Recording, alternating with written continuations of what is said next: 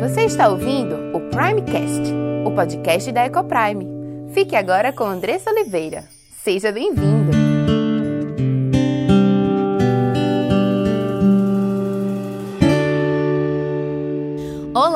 Meu nome é Andressa Oliveira, filha e serva do Deus Altíssimo, esposa de Gabriel, mãe de Diego, Cauã e Aimee, educadora e diretora da EcoPrime International Christian School. Tenho aprendido que Deus nos ensina sobre casamento, criação de filhos e educação cristã. Tenho estudado e conhecido dia a dia qual o plano perfeito de Deus para a sua igreja. E todo esse conhecimento tem trazido uma linda transformação em nossa casa entre meu marido e eu, entre nós e nossos filhos. E eu quero compartilhar essas verdades para que mais lares sejam transformados. E este podcast é para você que tem buscado viver no centro da vontade de Deus em todas as áreas de sua vida, ansiando por entender qual o caminho que ele nos aponta para a liberdade, felicidade e sucesso em Cristo. Iremos trabalhar aqui conteúdos diversos que possam contribuir com a sua vida familiar, sempre dentro de uma cosmovisão bíblica cristã. Mas para que esse conteúdo possa abençoar a sua vida e sua casa, você precisa estar com coração e mente abertos para ouvir a voz de Deus. Que este podcast seja um instrumento nas mãos daquele que nos criou, nos salvou e nos amou e deseja que vivamos a vida em abundância que ele ele preparou para os seus.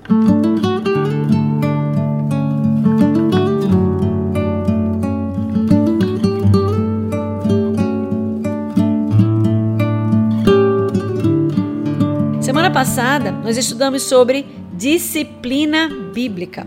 Vimos enganos claros sobre a disciplina bíblica e entendemos a quem Deus disciplina, por que Deus disciplina e para que ele disciplina. E assim fechamos com os benefícios da disciplina, ou seja, também da obediência. Foi um momento extremamente rico de conversarmos sobre esse assunto. Nós estamos né, vendo através da paternidade do próprio Deus sobre como devemos exercer a nossa paternidade e a nossa maternidade. Muita gente olha para trás e, ah, mas meus pais não eram cristãos, ah, mas eu não tive bons pais, ah, eu não tive pais né? Mas nós podemos, todos nós, nós temos uma referência perfeita, né? Isso não é desculpa. Nós temos uma referência perfeita que é Deus. Deus é o nosso Pai perfeito, amoroso, né, que nos ama incondicionalmente, que cuida de nós.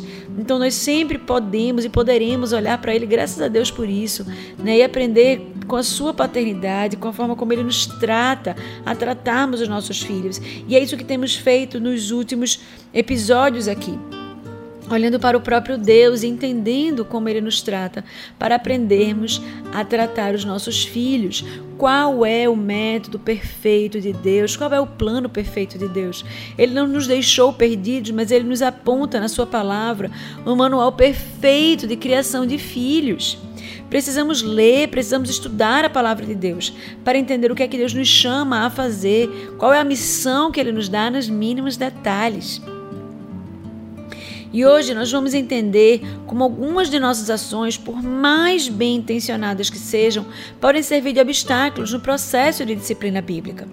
Muitos pais ficam tensos, frustrados e se sentem em profunda sensação de impotência quando seus filhos não lhes obedecem.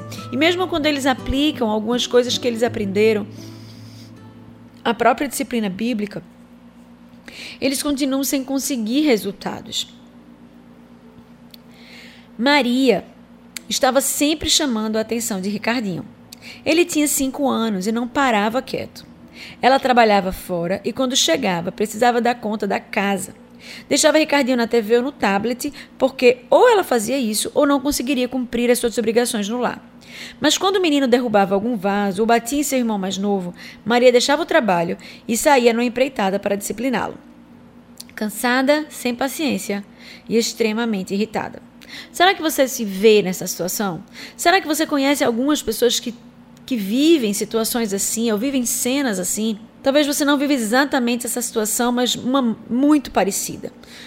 Muitas vezes nos sentimos dessa forma, atoladas de tantas coisas que temos para fazer, ansiosas, sem saber se conseguiríamos dar conta de todas as coisas.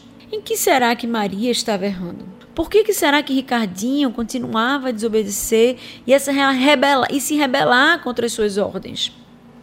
É sobre essa e outras situações que vamos conversar hoje. Então, não sai daí e vamos entender melhor essas e outras situações que vivenciamos e muitas vezes não conseguimos não não conseguimos nos enxergar, não conseguimos ver os nossos erros, as nossas falhas, entender onde temos errado.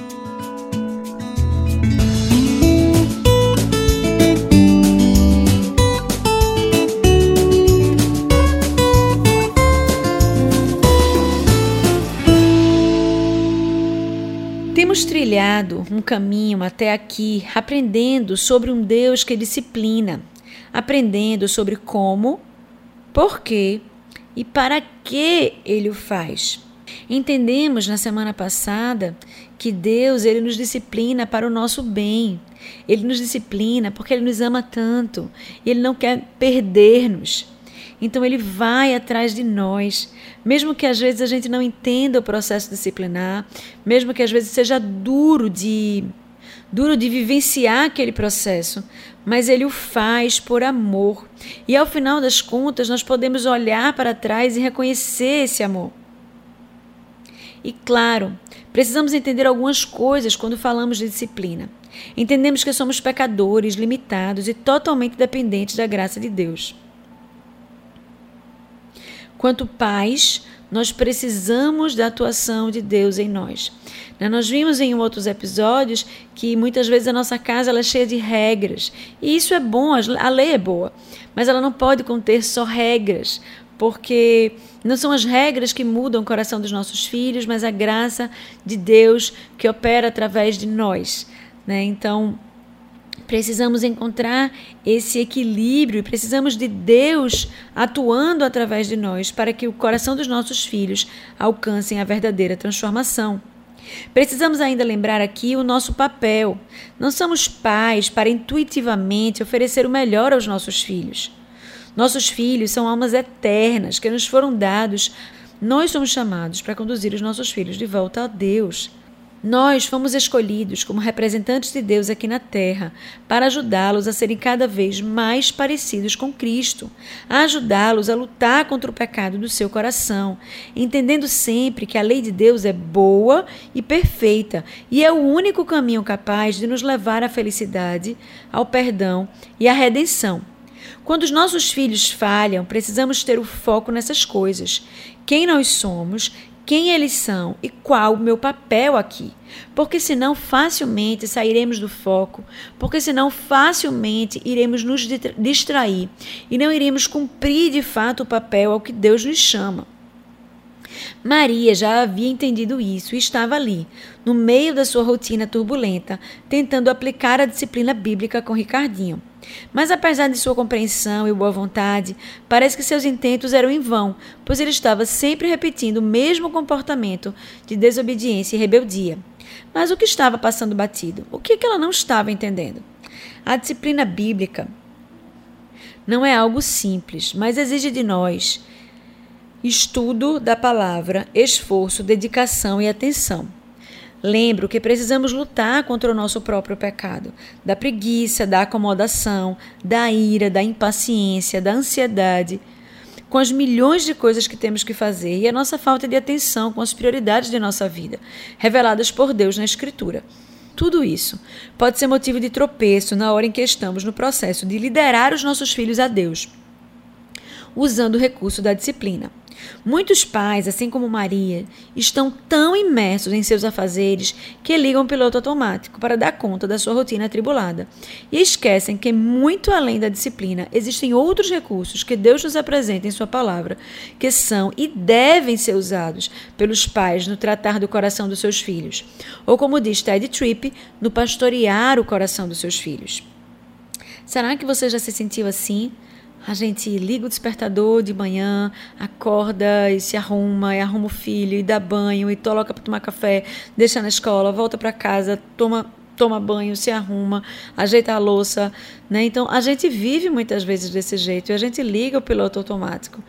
E a gente precisa tá, tá ciente das nossas ações e estar atento àquilo que a gente faz, às decisões que nós tomamos todos os dias. Todos os dias. Precisamos, por exemplo, ter tempo para dar atenção aos nossos filhos, para ter conversas longas sobre como as coisas devem ser e como devemos viver a vida em diferentes áreas, em diferentes aspectos. Precisamos ter tempo de interagir com eles, de admoestá-los, olhando nos olhinhos deles e conversando com amor, porque senão eles só conseguirão a nossa atenção quando fizerem algo de errado. A gente tem falado muito sobre isso aqui. A importância de termos tempo para com os nossos filhos, de termos tempo de cuidar deles, de ensiná-los a palavra de Deus. Muitas vezes a gente está tão atribulado, com o tempo tão corrido, que a gente realmente só para para prestar atenção neles na hora que eles fazem algo de errado. Isso é muito prejudicial para a nossa relação para com eles. Né? É prejudicial para eles, porque eles vão achar que eles precisam fazer algo de errado para chamar a nossa atenção. E aquilo que a gente acha que está fazendo correto, de corrigindo-os, a gente, tá, a, a, a gente acaba tendo um resultado reverso. E isso é muito importante. Por isso que a gente tem falado aqui continuamente da importância, por exemplo, de se fazer refeição à mesa, né? de desligar todos os aparelhos, se desliga do celular. Não tem nada que seja tão importante que valha a, a interrupção do seu momento com sua família. Então, deixa o celular de lado e trata de conversar com os teus filhos, pergunta como foi o dia. Ricardinho, ele é um menino de 5 anos, né? E ele tem muita história para contar. Eles estão numa fase tão gostosa né? Como todos os outros filhos, eles começam a falar e eles gostam de falar, eles gostam de se expressar. Aqui em casa eles gostam de contar histórias. Então, deixa que eles falem, deixa que eles exponham aquilo que, ele, aquilo que eles pensam, aquilo que eles vivenciaram, aquilo que eles perceberam no comportamento, no comportamento de outras pessoas. Isso é uma benção, é uma benção de vocês poderem conversar e tratar sobre diversos assuntos, né? De a gente poder, de os pais, por exemplo, estarem na mesa conversando sobre política. E não é porque eles estão conversando sobre política, quando a gente sai, por exemplo, no restaurante, que os meninos estão autorizados a pegar o tablet. Não, deixa eles ouvirem a gente conversar sobre política. Ali eles estão atentos, escutando o nosso posicionamento, escutando quais são as nossas opiniões. E é tão interessante a gente trabalhar em escola, né? Quando os pais se permitem fazer desse jeito, né? Os meninos eles trazem a opinião dos pais para casa, eles estão sempre muito atentos àquilo que a gente diz, àquilo que a gente pensa e, e permitir fazer, permiti-los fazer parte disso é extremamente rico e abençoador. Então, nós precisamos cavar espaços e cavar momentos para isso. Nessa questão que eu falei agora rapidamente da tecnologia, ela é importante porque muitas vezes a gente perde tempo com os nossos filhos porque a gente acha que aquela conversa está muito entediante para eles e a gente precisa distraí-los com outras coisas. E aí a gente permite que eles fiquem na televisão ou com o tablet. Se você, por exemplo, tem que lavar a louça no final do dia, quando você chega do trabalho, pede para o teu filho sentar na mesa e, e contar para você como foi o teu dia enquanto você lava a louça. Né? Então a gente pode catar momentos assim para que a gente possa estar junto com eles e, e, e pensar e, e trabalhar no coração deles de forma proveitosa. Outro problema é que, na medida, além de tipo de a gente quando a gente faz isso, né, e a gente permite que que a, a, a, gente se permite só dar atenção ao filho quando eles erram em alguma coisa, além de a gente criar essa, essa a gente poder criar essa relação de que tipo, eu só vou conseguir atenção da minha mãe quando eu desobedecer. Outro problema é que na medida que ele for crescendo, precisamos substituir a autoridade pela influência, como nos ensina Ted Tripp em seu livro.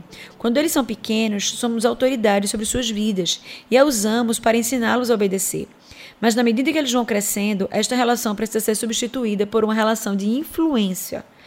Precisamos construir um relacionamento com os nossos filhos de intimidade, de conversas abertas, para que possamos ajudá-los nas decisões importantes que eles precisarão tomar ao longo da vida. É, sempre quando eu recebo mensagem de mães, a maioria das mães são mães de adolescentes, né? E normalmente são mães de adolescentes preocupadas justamente por essa falta de intimidade ou falta de abertura na conversa que elas têm com os filhos. E isso aí a gente cava e a gente semeia desde pequeno. Então a gente precisa estar ligado nessa questão de de como a gente deve plantar. E é massa pensar o seguinte: Deus não nos chama a deixarmos a vida nos levar, né? Como diz a música. Quem faz isso é o imprudente. Deus nos oferece um plano perfeito e nos ensina a criar os nossos filhos para a sua glória. Precisamos agir assim hoje, já semeando para o amanhã. Hoje nos preocupamos e queremos que os nossos filhos nos obedeçam nas pequenas e nas grandes coisas. Mas quando eles estiverem grandes, precisando decidir sobre o curso a fazer, sobre o tipo de marido ou esposa que vão se casar, ou sobre o emprego que irão aceitar, é de extrema importância que você, com sabedoria, possa ser o seu principal conselheiro ou sua principal conselheira, sua principal influência. Não seria muito abençoador?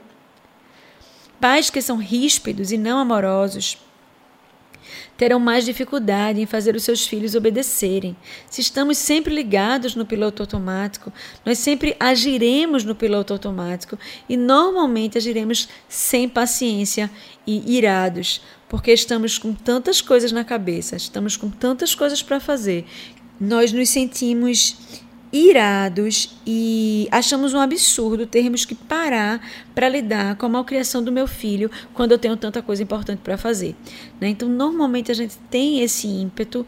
Então, a gente, por isso que a gente precisa ter cuidado, ter calma, ter atenção naquilo que na forma como a gente vive, na forma como a gente se comporta e na forma como a gente lida com os nossos filhos, para que a gente não deixe que o pecado ele tome conta do nosso coração e nos lidere nas nossas atitudes em relação aos nossos filhos. Precisamos encontrar o equilíbrio entre a correção e a amabilidade. Em Colossenses 3:21, lá no Novo Testamento, Paulo, na sua carta aos Colossenses, exorta: Pais, não irriteis seus filhos, para que eles não se desanimem. Paulo está falando aqui sobre o disciplinar os filhos. Não deve haver uma disciplina tão dura que os deixe desanimados e que os leve à obstinação e à falta de respeito. Ou nem, por outro lado, uma disciplina tão branda a ponto de eles não considerarem te obedecer. Há mães que são tão ríspidas estão sempre reclamando de tudo, nunca os elogia, mas sempre que fazem algo errado estão prontas para repreendê-los. Os filhos, então, acham que nunca vão fazer nada direito, e isso os acaba desanimando a investir no relacionamento com essa mãe e não nutrindo prazer em obedecê-la e respeitá-la. Richard Baxter mostra em seu livro Conselho aos Pais para Pastorear Seus Filhos como devemos encontrar o meio termo entre as regras e as rédeas curtas e a brandura e a amabilidade. A gente andou falando aqui também sobre a questão de lei e graça, né? De como a gente pode trabalhar com as leis e ao mesmo tempo se alcançar os nossos filhos com a graça de Deus. E esse texto de Baxter, ele, no, ele nos mostra um caminho de como conseguir trazer essa questão das rédeas curtas, de a gente ser firme com os nossos filhos e ao mesmo tempo a gente agir com eles com amor. Richard Baxter diz assim: Faça com que as crianças não sejam muito ousadas com você, nem muito temerosas. Governe-as não como servos, mas como crianças, fazendo-as perceber que as amam muito e que todas as suas ordens, restrições e correções procuram ser para o bem delas e não apenas porque querem que seja assim. Elas precisam ser guiadas como criaturas racionais que amam a si mesmas e aqueles que as amam. Se percebem que você as ama muito, elas têm maior disposição para te obedecer e é mais fácil levá-las a se arrepender de sua desobediência. Elas obedecerão no coração, bem como em ações externas, tanto na presença de vocês como na ausência. O amor por vocês, que deve ser motivado pelo seu amor por elas, precisa ser um dos meios principais para trazê-las a amar tudo o que é bom que vocês lhes recomendam. Assim, chegam a conformar suas vontades à vontade de Deus com sinceridade e as tornam santas. Se vocês forem muito estranhos e severos demais, elas apenas sentirão medo de vocês e sentirão que não as amam muito. Por isso, não amarão os livros nem as práticas que vocês recomendam, mas como hipócritas tentarão agradá-los quando estiverem em sua presença, sem se importarem com o que são em segredo ou na ausência de vocês. Não, isto fará com que fiquem tentados a detestar o seu governo, todo o bem ao qual vocês as encaminham, e as transformam em pássaros engaiolados, sempre atentos a uma oportunidade para escapar e ter a sua liberdade.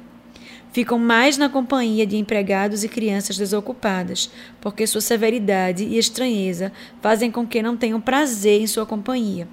Os pais que demonstram muito amor a seus filhos, com segurança, podem mostrar severidade quando sua falta é cometida, pois nesse caso o filho percebe que foi só aquela falta que desagradou a vocês e não a pessoa dele. Que texto precioso, não é? E eu queria trazer para vocês aqui algumas lições que a gente pode tirar desses textos, desse texto, desse material que a gente leu hoje.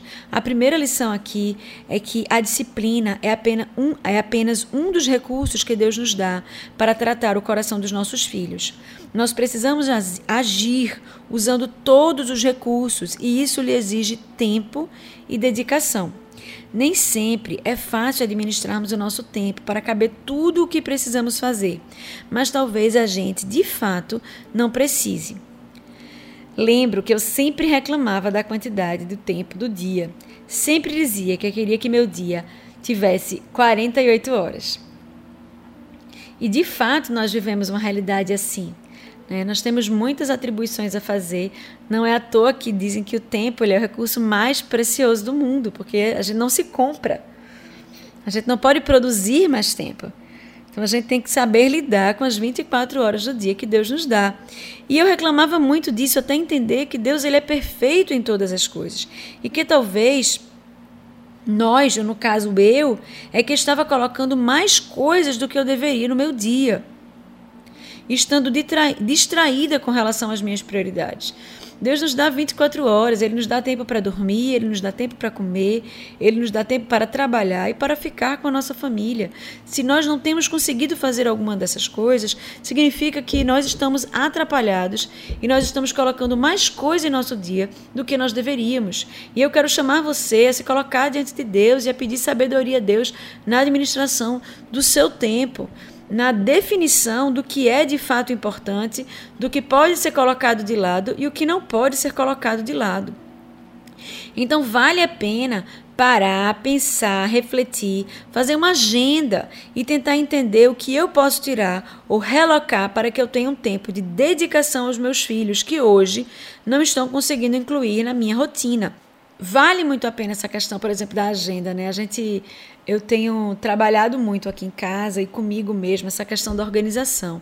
Deus ele é um Deus organizado e muitas vezes a gente está totalmente desorganizado. E quando a gente está desorganizado, a gente não reflete a imagem de Deus. É extremamente importante que você faça uma agenda. A agenda ajuda você a, a ver um raio-x do seu dia, a ver o, que que você tem gastado tempo e a você organizar melhor o seu dia. Então aquela história que a gente conversou mais na, mais anteriormente sobre, por exemplo, na hora que tu for lavar a louça, poxa, aqui eu posso falar com meu filho. Então, deixa eu colocar aqui. E aí quando a gente para para pensar na nossa rotina, com certeza você vai encontrar espaços onde você pode encaixar algumas coisas e, e, e corroborar outras.